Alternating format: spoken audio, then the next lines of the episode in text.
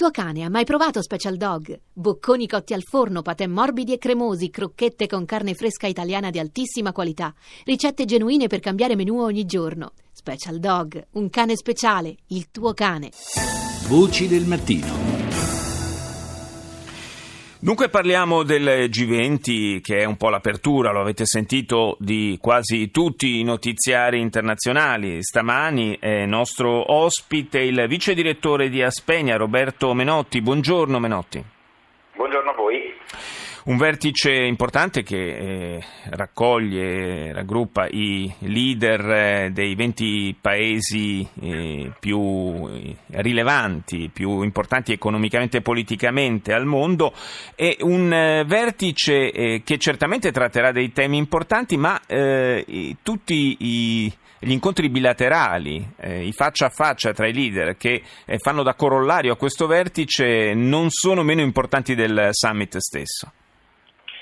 Sì, è vero, eh, anche perché il G20 ha una struttura eh, appunto per definizione molto ampia, eh, 20 paesi come sappiamo già per l'esperienza del G7 e G8 sono davvero molti, quindi gli incontri bilaterali finiscono per avere una rilevanza probabilmente maggiore, tanto più quando, come in questa occasione certamente, un vero accordo complessivo su materie estremamente complesse, come ad esempio i cambiamenti climatici sarà assolutamente impossibile se non altro per le posizioni prese dagli Stati Uniti. Eh, comunque certamente sì, eh, mi aspetto come tutti che in particolare Trump e Putin sia l'incontro eh, come dire, che incuriosisce di più eh, per come siamo arrivati a questo momento, eh, vista l'esperienza dei mesi passati di amministrazione Trump e naturalmente anche in un certo modo i rapporti Cina-Stati Uniti eh, anche in chiave di crisi nordcoreana, per cui certamente l'aspetto bilaterale forse in questa occasione eh, particolare è eh, più rilevante da seguire con più attenzione rispetto a alle discussioni a 20, al formato a 20.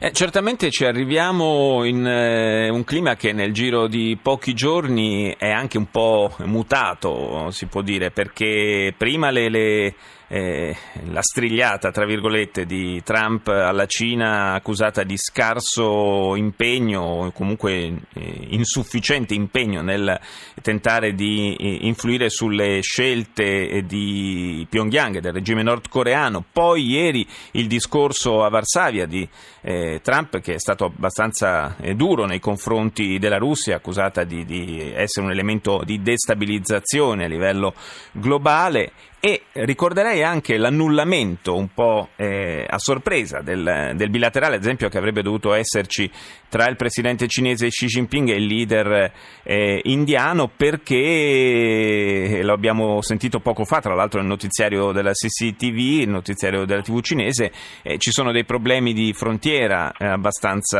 eh, che stanno suscitando abbastanza tensione insomma, tra i due paesi. Sì, problemi come quello tra Cina e India sono problemi tradizionali, sono sì. vecchie questioni irrisolte che tornano periodicamente e probabilmente questo fa parte dire, delle cose, non, non può sorprendere più di tanto e direi che non è neanche un fattore necessariamente gravissimo vista la situazione più generale. Quello che invece ha giustamente ricordato lei è molto, è molto più immediatamente preoccupante, cioè la questione nordcoreana effettivamente sembra essere un po' sfuggita di mano a, alla Casa Bianca e, e, onestamente anche a cinesi e russi, paesi forse insieme al Giappone e alla Corea del Sud più direttamente, eh, come dire, con un'influenza potenzialmente più diretta su quello stranissimo paese asiatico, però anche Trump ha una certa responsabilità sulla questione nordcoreana perché da quando è presidente, anzi da, anche dalla, da prima dalla sua campagna elettorale, ha alzato molto eh, la posta eh, cercando di spiegare che la pazienza strategica, così l'ha definita, degli Stati Uniti è ormai finita e che quindi eh, la Corea del Nord va stretta diciamo, molto di più eh, ehm, anche in forma di collaborazione internazionale a cambiare registro. Il problema è che non si capisce come questo si possa realizzare, visto che la Corea del Nord sta ricattando in effetti il resto del mondo da oltre due decenni, quindi ecco, forse prima di imbarcarsi in una politica nuova sarebbe stato utile spiegare come si potesse arrivare a questo risultato. Qui vedo il dilemma della Nord Corea anche in chiave G20. L'altro aspetto interessante che lei ha citato è quello del discorso di Varsavia di ieri, anche questo molto importante, dove Trump però ha confermato a mio parere una certa difficoltà di farci capire quali siano davvero le sue priorità, sì. perché prima ha difeso l'Occidente in maniera anche molto retoricamente alta e questo è un fatto positivo, però poi ha attaccato i media americani, ha attaccato i servizi di intelligence e addirittura ha attaccato un po' tutte le grandi burocrazie dei paesi occidentali, il che francamente sembra un po' fuori luogo in un discorso, come dire, costruttivo sul futuro dell'Occidente. Grazie Roberto Menotti, vice direttore di Aspegna, grazie di essere stato con noi, buona giornata. Buon lavoro altrettanto. E saluto Fabrizio Saccomanni, ex eh, ministro, vicepresidente dello IAI. Buongiorno Saccomanni. Buongiorno. Grazie a voi. Grazie di essere con noi. Tra l'altro lei è stato eh, nominato nel neocostituito gruppo di, di, eh, diciamo di persone eh, di peso, eminenti, eh, che si occupano di, eh, eh, finanze, di, governance globale della, della, finanza nell'ambito del G20, insomma, quindi è particolarmente addentro ai, ai temi di cui si parla in questi giorni in occasione occasione del vertice, eh, un vertice che, come ci ha confermato anche il, eh, il bilaterale a porte chiuse tra eh, Angela Merkel e, e, e Trump, eh, si, si, presenta con eh, un Occidente abbastanza spaccato, soprattutto sui temi commerciali, cosa forse abbastanza insolita rispetto al passato, o no? Sì, certamente, però io credo che qualche progresso si stia facendo. Eh, ricordo che nelle prime riunioni che ci sono state a livello del G20 ma anche del G7 con la nuova amministrazione americana c'era stato un rifiuto a considerare dire, le tradizionali prese di posizione contro il protezionismo. Mentre invece proprio al vertice G7 di Taormina nel comunicato finale c'è una presa di posizione dei paesi del G7 più positiva sul ruolo per esempio dell'Organizzazione Mondiale del Commercio, il WTO, e sul fatto che bisogna trovare delle forme di eh, collaborazione in campo commerciale, eh, evitando il protezionismo, ma anche quelle che l'America considera delle pratiche commerciali sleali. Quindi secondo me una base di negoziato eh, a livello anche del G20 c'è. Eh, naturalmente il, l'appuntamento sarà a fine anno quando ci sarà la riunione della conferenza ministeriale del WTO, dell'Organizzazione del Commercio, che eh, chiaramente richiede diciamo, uno sforzo innovativo da parte di tutti quanti, perché il WTO onestamente non ha funzionato mm. molto bene.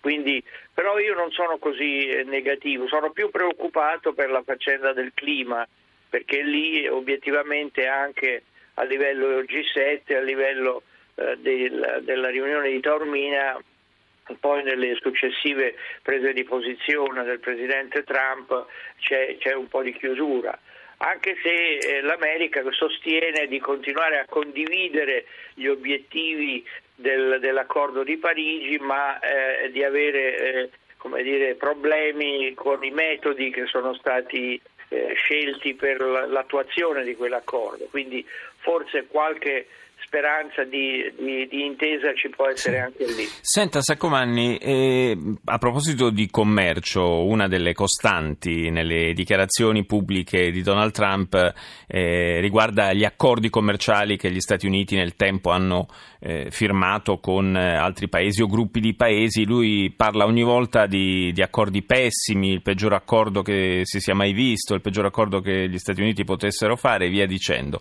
In questo clima eh, si è tornato però nelle scorse settimane a ventilare l'ipotesi di una ripresa dei negoziati eh, sul TTIP, cioè l'accordo di partnership eh, commerciale eh, con, tra Stati Uniti e Unione Europea.